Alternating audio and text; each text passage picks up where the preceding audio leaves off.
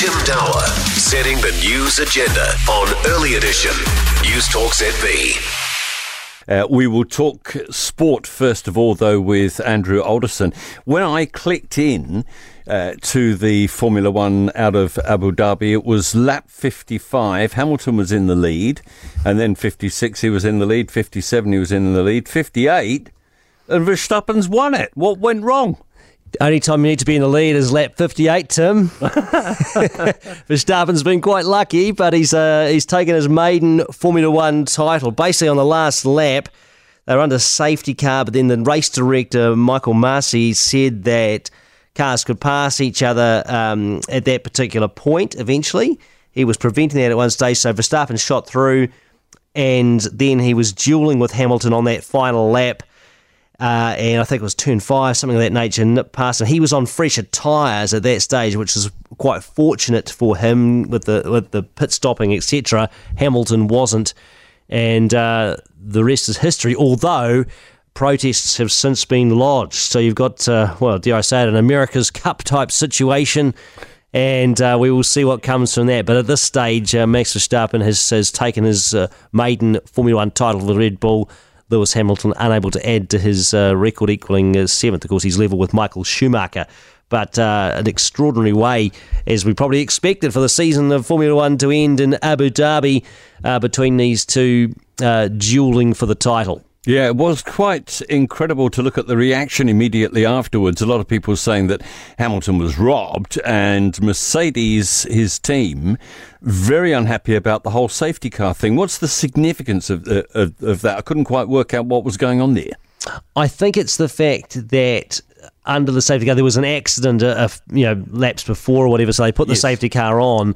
There, there, the dispute is over whether or not the race director should have allowed those cars that were that were back to be able to pass. And I think, uh, given that, that Verstappen had lapped, uh, had uh, pitted, I should say, earlier on, and that meant that he was back further in the field. So you ended up with because uh, Verstappen was on pole, of course, to start, and uh, then Hamilton being able to, to duel successfully with him there to even get to the lead. Uh, and then from there on in, it was, you know, the, the duel continued, but it just came down to that last lap. And then, of course, because Verstappen was on those fresher tyres, he was able to take his chances, run the risk against Hamilton, and, and uh, successfully pass. No, all right, let's have a look at some of the other stuff over the weekend. The Breakers started very well, double digit lead, and then it all turned to custard. Oh, I know, 98 to 85 this time, Adelaide 36 or so. A difficult start uh, for the Breakers uh, to their season. What a third straight loss. And uh, I mean, just having had the, the, the COVID issue as well, with nine of the team, with players and staff uh, out for a, a, period over the last uh, fortnight or so. So it's it's doesn't get any easier across the Tasman. And of course, no home games, not coming back anytime soon, uh, at least at this particular juncture.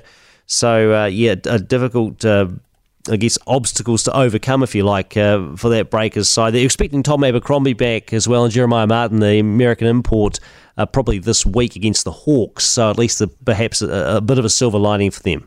All right. What about Alice Robinson? I didn't catch up on how she went in the Super G race. So, career best result for Alice Robinson. Uh, our uh, skiing reporter Matt Brown all over this, as you can imagine, Tim.